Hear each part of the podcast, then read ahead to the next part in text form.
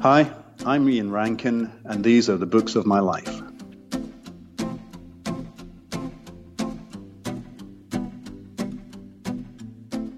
So, as we all know, crime fiction sometimes gets a bit of a bad rap. And fair enough, there are plenty of crime writers out there doing their very best to murder the English language and somehow still selling a morgue full of books. Hi, Lee Child.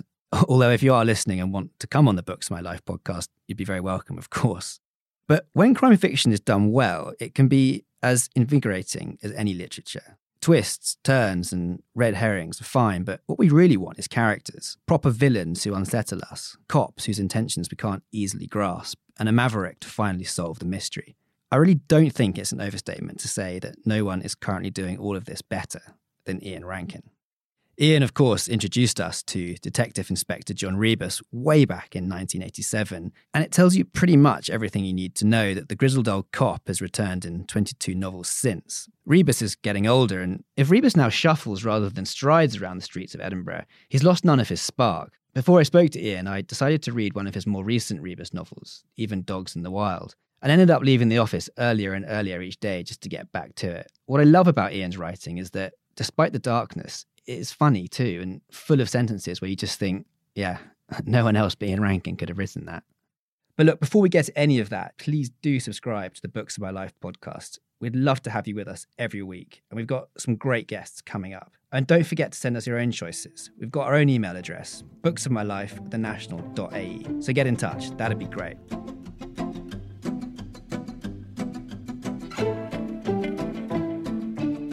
In 1987, a Scottish author called Ian Rankin published a novel called Knots and Crosses and introduced the world to Inspector John Rebus, the maverick cop who solves the crimes taking place in Edinburgh's darkest corners. Um, a fair amount has happened since then. In the next 30 odd years, Rankin has written a further 21 Rebus novels, sold an extraordinary 28 million books worldwide, and been elected a Fellow of the Royal Society of Literature. So you'll have to forgive me for being quite so excited about welcoming Ian Rankin to Books of My Life, a podcast from the National where I have the very good fortune to speak to a different guest each week about the books that changed them. Ian Rankin, hi there. Thanks for joining us. How are you? Uh, I'm fine. I'm fine. Thank you. Good. Um, so, look, do those sorts of numbers 22 Rebus novels, 28 million copies do, do they ever really sink in? Do you sort of think about that at all? Uh, the number of books I've written, yes because I can look at a shelf and see them and think, where did my life go? uh, you know, there it is. I mean, that's my whole adult life represented on those shelves. Um, the numbers, not so much, because it's kind of made up. Let's let's give away some some stage secrets here nobody really knows how many books you've sold. You can have a, you can have a, you know, I can tell how many books I've sold in print mm. in some countries, um, but eh, you know, ebooks, it's much harder to get the numbers. Some countries around the world that translate my books, I never get numbers. So a lot of it's just a kind of guesstimate. I mean, you know, somewhere between 20 and 35 million, I would guess, but that's quite a big uh, gap there. so actually, I sort of undersold you with the 28 million figure. well, no, you haven't. I mean, I'd say you're right in the ballpark. okay, fair enough enough. Um, actually, when was the last time one of your books didn't go straight to the top of the bestseller charts? It must have been a while. Uh, no, it was um, the latest one went to the top of the UK charts, but okay. the one before that, Rather Be the Devil, was held from the number one spot, I believe, by Lee Child. But quite... you know, I'm not. I'm not a guy who holds a grudge. Yeah, I was going to say that. That, that, that, that won't be infuriating at all. I'm sure. Are you friends with Lee? Yeah, I did an event with him actually when the when the new book came out in November down in London, and we filled the Royal Festival Hall, which is a I don't know 1500 seat theatre, and it was our first time appearing on stage together. Although we've known each other for years, we get invited to the same book festivals. Uh, we'd never actually been on stage together, and it was it was a lot of fun. He's a really interesting and and clever and astute guy. Yeah, I was going to say, do you, do you, do you read many of your, um, I was going to say rivals, but I suppose contemporaries is a better term. Um, do, you, do, you, read many of your sort of rival um, crime novelists? I do. I mean, there are certain writers whose books I would always read. Um, there are certain writers you try and keep up. There's an awful lot of crime fiction out there. There's there's many more crime fiction titles published every year than I could ever keep up with. What I do try and do is read new writers, young writers, um, people who are just starting, you know, first rung of the ladder of publishing, um, to kind of see what people are doing with the crime novel. Because you know, authors who are new to the crime novel are maybe sometimes trying to do something different to what I've been doing for the last 30 years, and it's always great when you see an exciting new voice. Let's have some names though. Uh, who, who, are the exciting young crime novelists that you that you'd want to recommend at the moment? Um, well, uh, young or not so young. I mean, Adrian McKinty should be better known. Adrian McKinty is an Irish writer. He writes about the Troubles. He writes about the the the, the kind of terrorism issues that were in Northern Ireland, specifically in the 70s and 80s. He's got a Catholic cop who um, has to check underneath his car every morning for bombs in case the terrorists are trying to blow him up. Um, he brings in politics and you know moments from history. Uh, he uses um, real events sometimes as the starting point for his books, and all of that resonates with me because I often do the same sort of thing. Right. Yeah. And and basically, he's trying to explain what happened. He's trying to explain the troubles to us. He's trying to explain the situation in Northern Ireland. So that's a fascinating thing to do. There's a there's an Indian writer, Anita Nair, um, who doesn't just write crime fiction, but she's written two novels with a detective, and she again takes on social issues. You can tell that's maybe my that's what I like when I when I read crime fiction is that there's a little bit of kind of politics and a little bit of society in there. Um, so she'll take on problems with, with, with trafficked children or street children or sexual politics. Um, she's a really interesting writer and a really really great novel. So there's a couple. Yeah, that's very helpful. Thank you. Um, yeah, I'm interested in what you said there about what you like in, in crime fiction because you sort of didn't actually see yourself as a, a as a crime fiction writer to start with. Is that right? That is correct. I mean, I, st- I wrote my first Inspector Rebus book when I was a PhD student, I was doing a doctoral thesis in the Scottish novel at Edinburgh University, and specifically the novels of Muriel Spark, who wrote The Prime of Miss Jean Brodie. And it's a fairly linear process. Miss Jean Brodie tells us in that book that she's descended from a guy called William Brodie, who was a carpenter in Edinburgh. Well, he was a real person. Mm-hmm. What she doesn't tell us in the book is that, as well as being a carpenter and a member of society, he was also a burglar. He would break into your house and steal your valuables. He had a gang that he ran with. And eventually he was caught. He was hanged on a scaffold that he had built himself. And in Robert Louis Stevenson's childhood bedroom was a wardrobe that had been made by William Brodie. And Stevenson's nursemaid would tell him the story of this guy who was good and evil at the same time. So that became Jekyll and Hyde. So Miss Jean Brodie took me to William Brodie, a real life character, who then took me to Jekyll and Hyde. And the first Rebus book was an attempt to update the story of Jekyll and Hyde to contemporary Edinburgh. Wow, I didn't know that. That's really interesting. Um, and, and have you sort of you sort of made peace with the, with the title of crime writer? I mean, I mean, it, it's sort of a, a strange uh, a strange thing to have, I suppose. Well, what happened was after that first book was published, um, the Crime Writers Association of Great Britain got in touch and said, "Oh, you've written a crime novel. You should join us." And I thought, "I've written a crime novel." So um, I went to the local bookstore, and sure enough, they'd put my book in the crime section, not in the Scottish literature section. So I was kind of a little bit stunned by that. And so I started to read crime fiction. I hadn't written, I hadn't read crime fiction okay. up until then, um, and and I enjoyed it. I liked the sense of place, the strong characterization. Um, the fact that you can explore a culture from top to bottom by means of a detective. I knew what to write about Edinburgh, past and present. I knew what to write about social concerns, social issues. Um, and crime fiction seemed the perfect way of doing that. And a detective who has access to every layer of society from the very top to the very bottom seemed the perfect character to allow me to do that. Okay, so I uh, I've got lots of questions about about what you're reading and what you used to read, but I know that um, everyone's going to want to know a bit more about Rebus, myself included. So I guess uh, very quickly, thirty years down the line, do you uh, do you still like this character? Do you, does he ever irritate you, or are you still sort of uh, very fond of him? Uh, well, I'm probably fonder of him than he would be of me. He's been a, a, a, wishy-washy liberal. Um, he's more of a kind of Old Testament character. He sees the, the world in terms of absolutes, of good and evil. Um, my kind of uh, conversation with him in the books is to try and persuade him there are shades of grey in between uh, absolutes. Um, yeah, you know what? Each book to me feels like a brand new adventure because mm. I've decided to move him along in more or less real time. So the Rebus that I write about now is not the guy I wrote about 10, 20, or 30 years ago. His life has moved on. He's retired now. He's no longer a cop. He's got some health issues. His relationships have changed. He's now got a dog. Uh, he never had a dog until two books ago. Yeah. Um, and so his his life, his world keeps changing. The world around him keeps changing. Technology keeps changing that the police use to investigate crimes. So that keeps the series fresh. That keeps me on my toes. It presents challenges for me, but the challenges are also opportunities. So I don't see an end point. I've not really thought, oh, what's the last final Rebus book? I just I get an idea for a story and I think, is this a Rebus novel? Oh, it feels like it is. Let's get started. And how much um, how much Ian Rankin is there in Inspector John Rebus? Not much. Not much. Uh, we've okay. got, we've got we, we we drink in the same bar in Edinburgh. Yeah, I gather. the Same. The Oxford Bar is a real pub. I mean, fans come there as a kind of pilgrimage.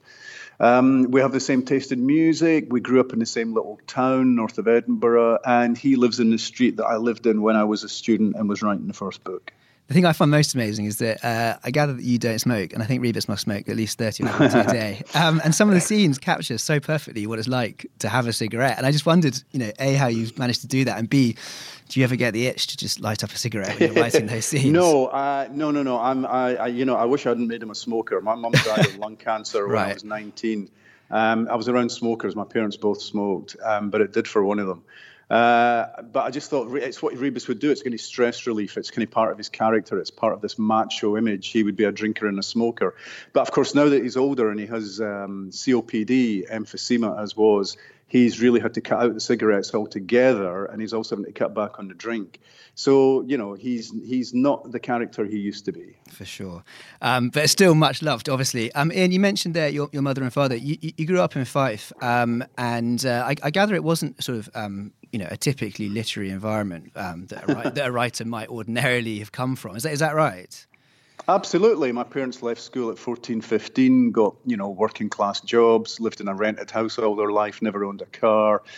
Didn't read much. Um, there was a daily newspaper, but there were very few books in the house. My parents read a book maybe when we went on summer holiday, and that was about it.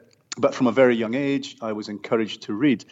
Comics at that time, comic books were cheap, affordable literacy, specifically for boys, and I would read maybe five or ten comics a week, mostly produced in Scotland. Um, the Dandy, the Beano, the Victor, the Hotspur, and then moving on to American comics like Superman and Batman later on. Um, and I was also introduced to the local library, and you know, one of the proudest moments of my life was when I said, "Ian, you're now 12 years old. You can stop using the children's section and move on to the adult section." I went for the books that were the, that had been the basis for films I wasn't old enough to see. So books always felt to me like forbidden fruit. I was reading The Exorcist and Jaws and French Connection and The Godfather and The Clockwork Orange, and these were films I wasn't old enough to see because you had to be 18 to see those movies. Uh, but nobody stopped me reading the books. They encouraged me to read the books. I just thought there was always something very exciting about literature. Crikey! So what's it like reading A Clockwork Orange at the age of twelve?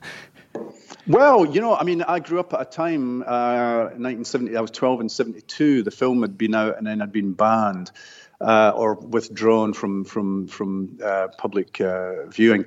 Uh, but a lot of the guys uh, around me were dressing up like characters from A Clockwork Orange. They had the bovver boots, they had the kind of white jeans, uh, they had the braces. Um, I mean, there was a kind of violent culture around at that time. And what I thought that um, A Clockwork Orange did really well was to in- introduce uh, big moral questions and themes and, and really beautiful literary writing um, to what could have been, a, a f- you know, a sort of fairly grubby story.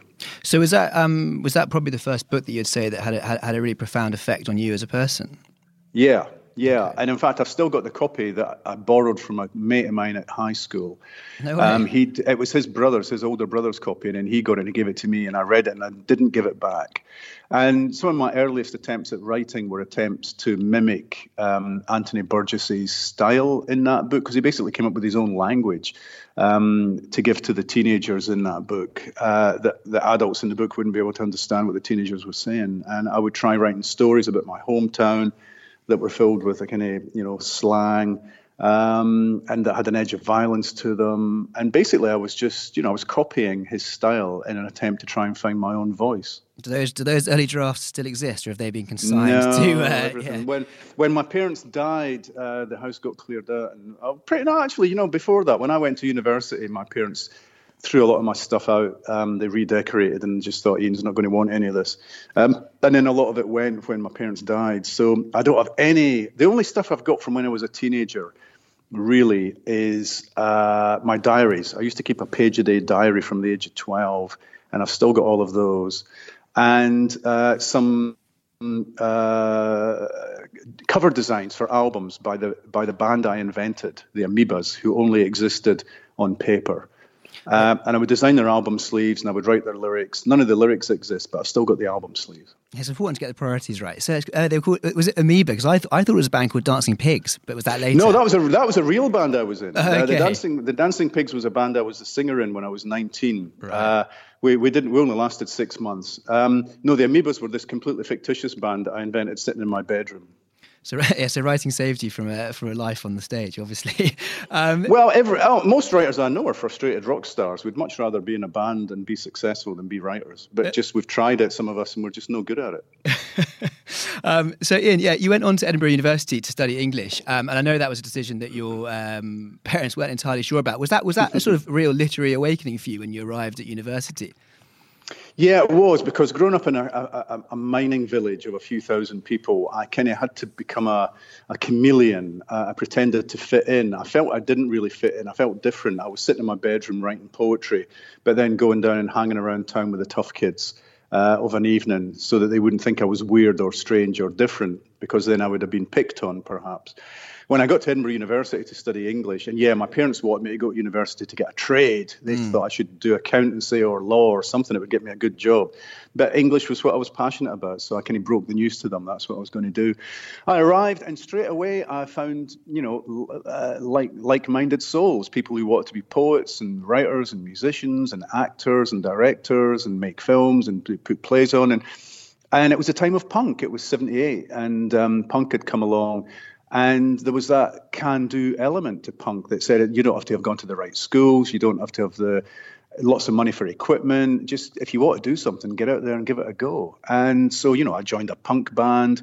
I was writing poetry. I was trying to write plays, um, and and nobody thought that was weird or strange. And suddenly there was that kind of flowering. I mean, it was problematic because I spent so much time doing all of that that in fact my grades dropped um, and uh, you know, I was nearly nearly shunted out at the end of second year. It's a four-year degree in Scotland, of course. Yeah. And then the sec- at the end of second year, I just scraped by to get into third year. I think that's um, pretty par for the course. It, but you know, but but then having graduated, I, I, thought I don't want a job. I mean, I went out into the cold, hard commercial world, and I didn't like it.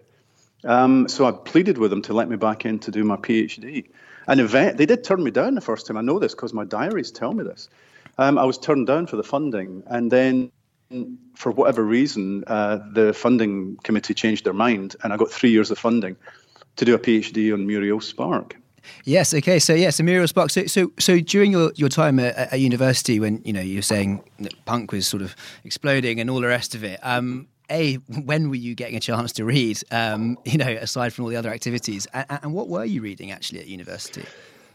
Well, I mean, it wasn't much time for reading stuff that wasn't part of the curriculum. I mean, the curriculum was pretty heavy. You were reading maybe three or four books a week, um, trying to write essays, reading all the critical works about those those those books that you'd read. Um, you know, you could be you could be reading Joseph Heller's Catch Twenty Two one minute and Paradise Lost the next minute, and then a Shakespeare play, and this would all be part of a week's work. So there wasn't an awful lot of time for for for reading for pleasure, as it were. Which I think it can be problematic. I know a lot of people who left university having studied literature and they never read literature again. They go and read something completely different because the, the, the fun has been taken out of reading for them and they want to try and regain that sense of fun. Um, so, you know, it was the set text. And some books I absolutely loved and, and passionately fell in love with. I mean, Jekyll and Hyde would be one of them. That, that's become the kind of template for everything I've written ever since. Um, Bleak House by Charles Dickens mm-hmm. was, was a revelation. I just thought it was a superb mystery novel, a piece of storytelling, great characterization, um, and it is definitely one of my favorite books.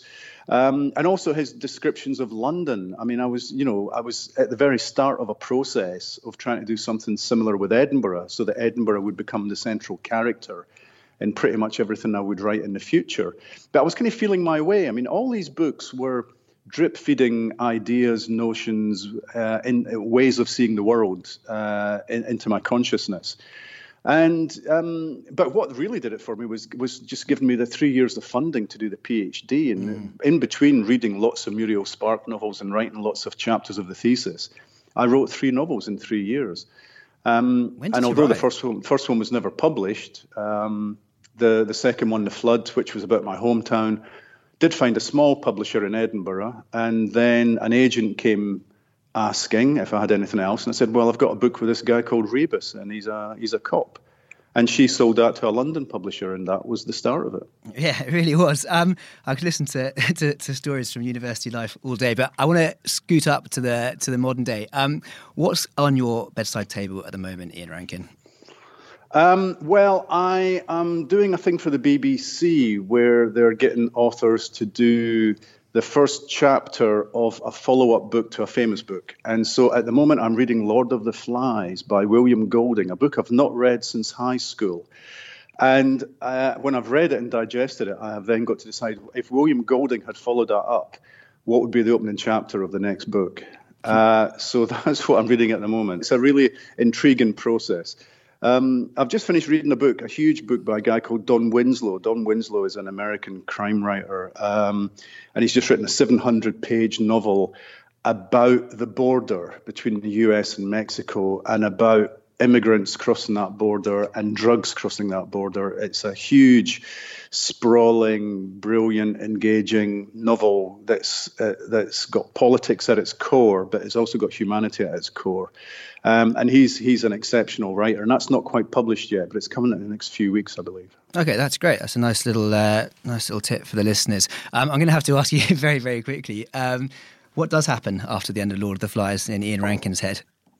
Uh, well, I've not decided yet. I mean, either it's like minutes later. So, I mean, spoiler alert: the kids are on the beach and a kind of sailors arrived and they're going to be taken back to civilization. That's the end of the first book. Well, either it's minutes later on the ship and we see what happens to them. Or else, uh, I'm thinking of going forward 10, 20 years, they've grown up, they've got jobs. Um, but this, the stuff that happened in the original book is still there as part of their experience and their consciousness. Um, and things start to tip over again uh, when they're adults. I don't know which one of those to choose, to be honest with you. You got any? You got which one? Which one do you prefer?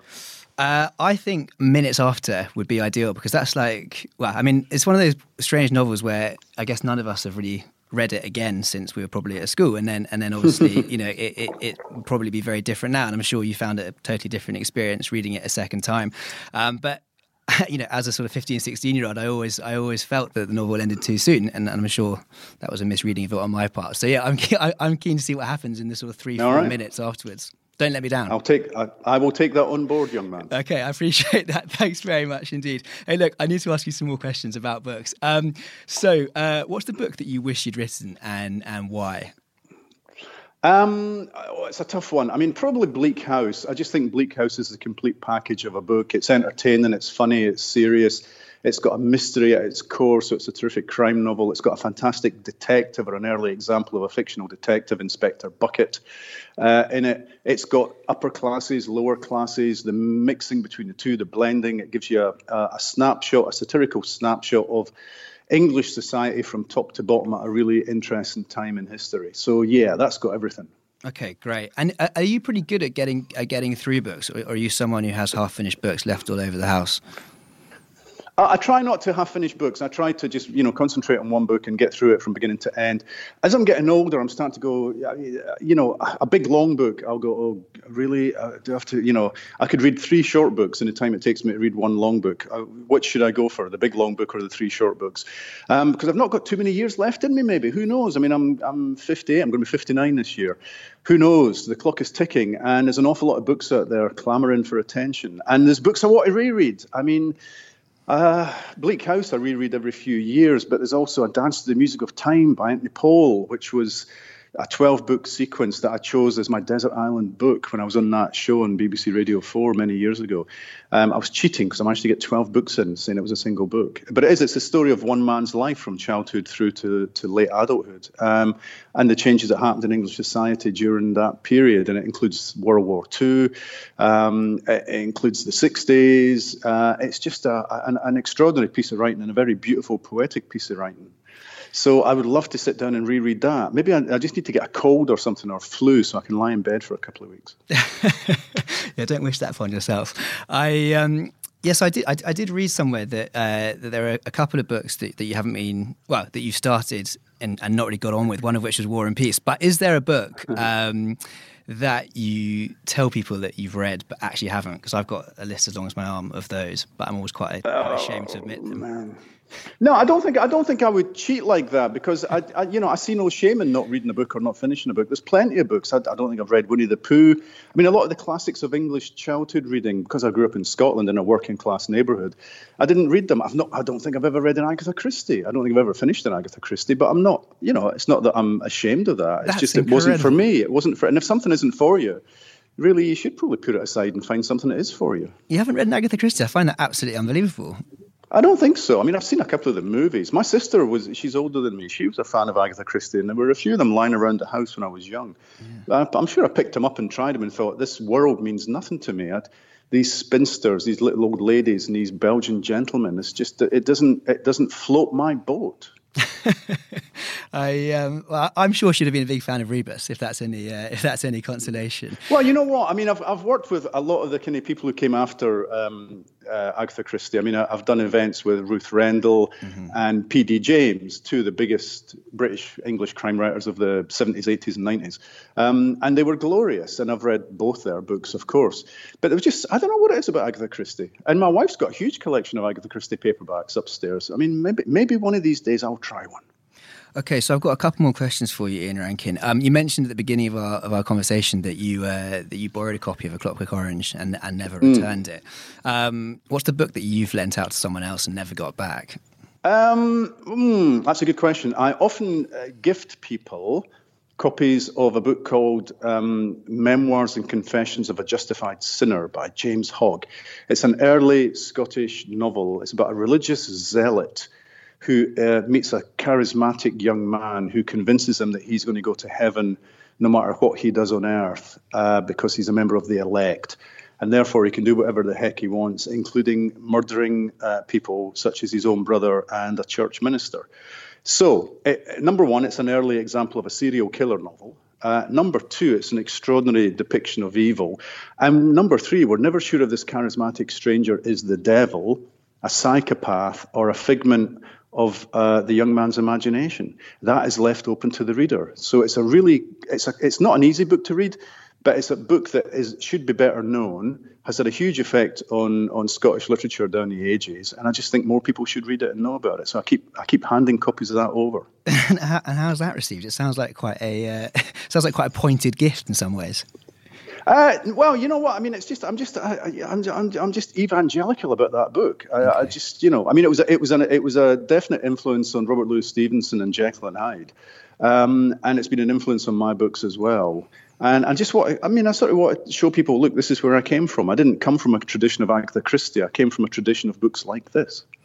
Okay, so Ian Rankin, a question that we like to ask um, everyone on Books of My Life is uh, if you were going away, um, and let's just use the Lord of the Flies scenario again, mm-hmm. to a Lord of the Flies type island for a year, um, which three books would you take with you and why? And I'm going to try and push you not to pick ones that you've already mentioned.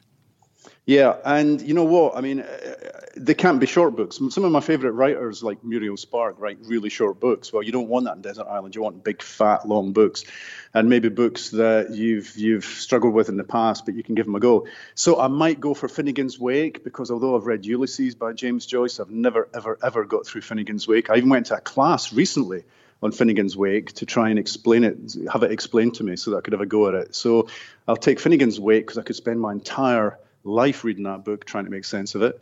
Um, uh, probably Anna Karenina, Tolstoy. I did eventually manage to get through War and Peace, so let's go for Anna Karenina next um, and see how we get on with that. So that's two big fat books. Uh, and I don't, I mean, not the longest books in the world, but Jane Austen is someone I studied at university and then just dropped uh, like the proverbial hot potato. I mean, I should give Jane Austen another go. So maybe Persuasion, uh, would do it. Okay. Um, yeah, let's go with those. Why did you drop Jane Austen like a hot potato? Suddenly, just got got sick of it.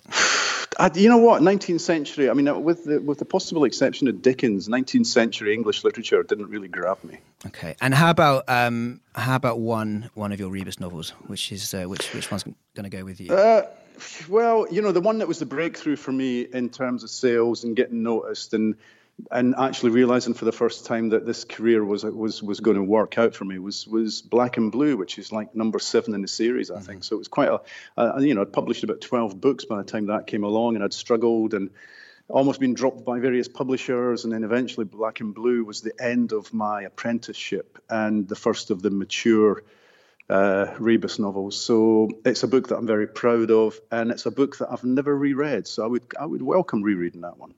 Ian Rankin, thank you so much. Those are the books of your life. You've been incredibly, uh, incredibly good value, and I do hope that your recommendations will encourage all of our listeners to do that slightly old-fashioned thing and uh, put their phones down, pick up a book for a couple of minutes, or possibly even more every day. Ian Rankin, thank you so much. I appreciate that. Thank you.